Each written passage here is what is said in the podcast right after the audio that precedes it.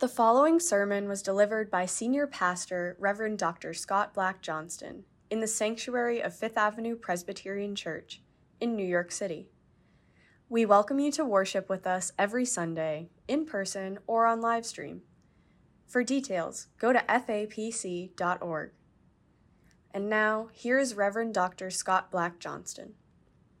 So, my friends, let's pull up a desk, open our hearts, incline our ears, and listen for God's word as it echoes to us from the book of Job, chapter 12, beginning with the 7th verse. Ask the animals, and they will teach you, the birds of the air, and they will tell you. Ask the plants of the earth, and they will teach you. And the fish of the sea will declare to you. Who among all these does not know that the hand of the Lord has done this? It is his hand that is the life of every living thing and the breath of every human being. This is the word of God for you, the people of God. Thanks be to God. The book of Job, scholars tell us, is wisdom literature. Parts of the Bible like Psalms, Ecclesiastes, Proverbs, and the book of Job are especially interested in the question, what does it mean to be wise? What does it mean to try and understand the world and yourself and your relationships in a deeper way? What does it mean to seek after the heart and mind of God? Do you remember Solomon, the king who famously asked God for wisdom? In the first book of Kings, Scripture describes Solomon in this way. Listen to this. God gave Solomon very great wisdom, discernment, and breadth of understanding as vast as the sand on the seashore. Solomon composed 3,000 proverbs, and his songs numbered 1,005. He would speak of trees, from the cedar that is in the Lebanon to the hyssop that grows in the wall. He would speak of animals and birds and reptiles, and fish. People came from all the nations to hear the wisdom of Solomon. Wisdom literature looks to the natural world, from the cedar trees in Lebanon to the hyssop growing in your garden wall, for guidance, for sacred patterns that make for a happy, healthy, and righteous life. And Job does this. In today's text, Job is frustrated. He shakes his finger at his friends. You do not understand my situation, Job complains, and you do not understand the ways of God. If you want to know how things work, says Job, talk to the animals, talk to the plants. Talk to the plants. Now that sounds a tad silly and maybe even a little loopy. Talk to plants? Chat with yonder maple? Strike up a conversation with your salad? Humans may share, this is true, 50% of our genes with a string bean. But talk to it? How could that be the path to wisdom? Obviously, trees do not have ears or mouths or brains. J.R.R. Tolkien and the Ents, or Veggie Tales, aside, plants cannot communicate, right? Plants are food. Plants are building materials. You all sit in this sanctuary atop the carved, sanded, varnished, deceased trunks of plants. Plants are a valuable and renewable resource. And yes, we know, people keep telling us this, plants are also critically important to our environment. Plants are the lungs of this planet. They are a carbon sink. We exhale carbon dioxide. We pump carbon out of our furnaces and smokestacks and exhaust pipes, and plants soak it up. They soak up a lot of it, almost 30% of that carbon. They sequester it in their tissue. If it weren't for the 3 trillion trees on this planet, 442 trees for every human being, we would be dead. Life as we know it could not exist without plants, lots and lots of plants. Plants give us oxygen to breathe, they pull carbon from the air, they provide grains and fruit for our tables, beauty and shade for our living, and they can even offer us perspective. Did you know that there is a bristlecone pine named Methuselah in the White Mountains of California that is over 4,800 years old. It germinated from a seed, scientists say, over 2,800 years before Christ was born. It is the oldest living thing on the planet. Imagine what Methuselah has witnessed.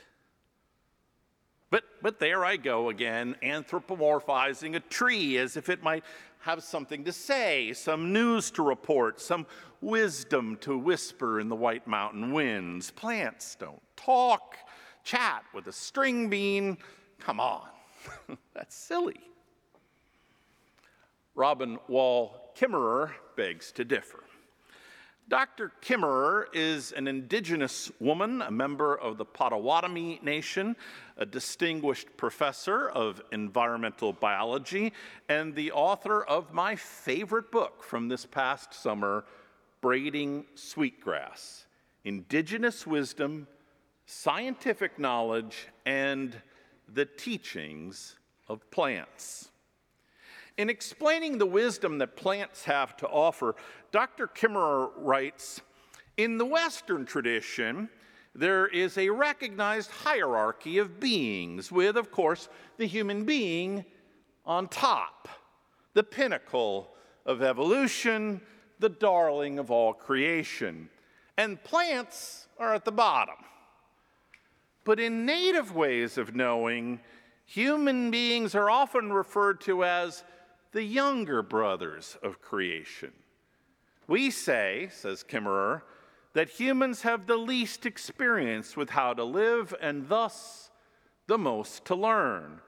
We must look to our teachers among the other species for guidance. Their wisdom is apparent in the way that they live. Plants teach us by example.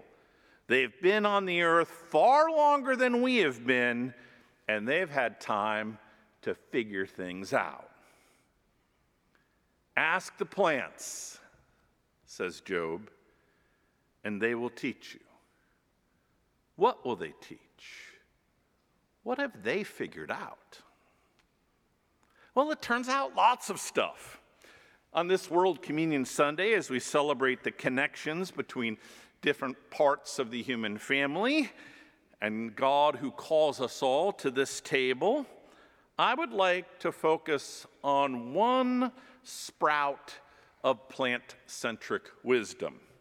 You've heard it before. It goes like this. Nature is an intricate web of supportive relationships. If you talk to plants, if you seek the counsel of plants, they will teach you that different botanical species rely on each other, assist each other, and basically work together for the good of all. So, a true story. When colonists first came to the shores of Massachusetts, and encountered indigenous villages along the coast. They described the agriculture that they found in these communities as a hodgepodge. In many spots throughout the village, there were small plots where a cornstalk, a bean vine, and a pumpkin or squash were planted together. Instead of straight garden rows for each species, the pilgrims saw this chaotic sprawl, and they concluded that their indigenous neighbors were savages who had not yet figured out how to farm. What the pilgrims did not realize is that they were looking at the genius of indigenous agriculture, an approach to cultivation known as the Three Sisters. And you can see a depiction of those Three Sisters on the front of your bulletin today. Each of the sisters is a plant. The oldest sister is the corn seed.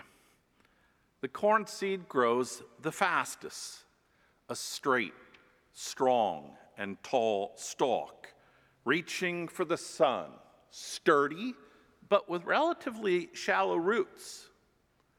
The bean grows next.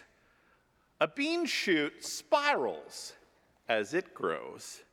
It seeks support. It wants to climb. Soon the bean curls around its older sister, finding stalwart support there. Corn provides scaffolding for the bean, allowing its delicate tendrils to climb. And in this way, the leaves, the blossoms, and eventually the beans themselves will not rest on the ground, where they are more vulnerable to insects and rot. Corn allows the beans to flourish. The beans reciprocate. Beans fix nitrogen in the soil. Without nitrogen, corn would never grow tall and yield ripe ears. And then finally, along comes corn and beans' baby sister, squash. Squash wanders all over the ground. Youngest sisters out there, this isn't, personal. Squash enjoys the nitrogen provided by bean and puts out big leaves that shade the soil, making the ground moist for all three plants. Squash, if you've ever touched a squash leaf or a squash vine, you'll know they're sort of prickly. And that prickliness makes them resistant to many of the insects that come looking to feast on corn and bean. In planting the Three Sisters together in pods instead of long rows, a monoculture, the crops are a natural deterrent to insect attacks. And finally, Dr. Kimmerer points this out, not only do the Three Sisters support each other in remarkable ways, but together they provide a perfect meal for human beings. Corn has carbs, starch. Bean gives protein. And squash, your mom was always telling you, eat those orange vegetables, right? It's got those essential vitamins and minerals that human beings need. Talk to the plants, says Job. Talk to the plants and you will learn that they rely on each other, that they work together with each other, that they lend each other strength, and together they offer up a beautiful gift, physical nourishment and deep wisdom for humankind. In a poem entitled When I Am Among the Trees, Mary Oliver writes, "When I'm among the trees, especially the willows and the honey locust, equally the beech, the oak, and the pines, they give off such hints of gladness, I would almost say that they save me. And daily." Talk to the plants, says Job. Do you know the name John Muir? Muir was a Scottish Presbyterian immigrant to this country, a farmer, biologist, zoologist, naturalist, and an early voice for the preservation of wilderness areas in this country, including Yosemite National Park and Sequoia National Park. Muir is often called the patron saint of environmentalism in America. In 1892, he co-founded an organization you may have heard of, the Sierra Club. In 1869, on his first trip into the Sierra Nevada Mountains, Muir wrote the following in his journal. "No Sierra landscape that I've seen holds anything truly dead or dull, or any trace of what in manufactories is called rubbish or waste. Everything is perfectly clean and pure and full of divine lessons. This quick, inevitable interest attaching to everything seems marvelous until the hand of God becomes visible. Then it seems reasonable that what interests God may well interest us. When we try to pick out anything by itself, we find it hitched to everything else in the universe. One fancies a heart like our own must be beating in every crystal, in every cell, and we feel like stopping to speak to the plants and animals as friendly fellow mountaineers." "Talk to the plants," says John Muir. "Talk to the plants," says Mary Oliver. "Talk to the plants," says Robin Wall Kimmerer. "Talk to the plants," says the good book. Talk to them. Learn how this is hitched to that in the natural world. Corn to beans, beans to squash, plants to people, people to God. In our efforts to care for creation, to reverse the terrible tide of climate change, and to seek more sustainable ways of living, perhaps we can pay attention to wisdom that lies close at hand. Maybe we ought to have a chat with a string bean. What it has to say may not be nearly so silly as we imagine.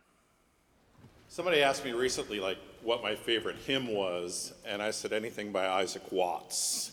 And this is one of them, and that last line is so beautiful. Think about that.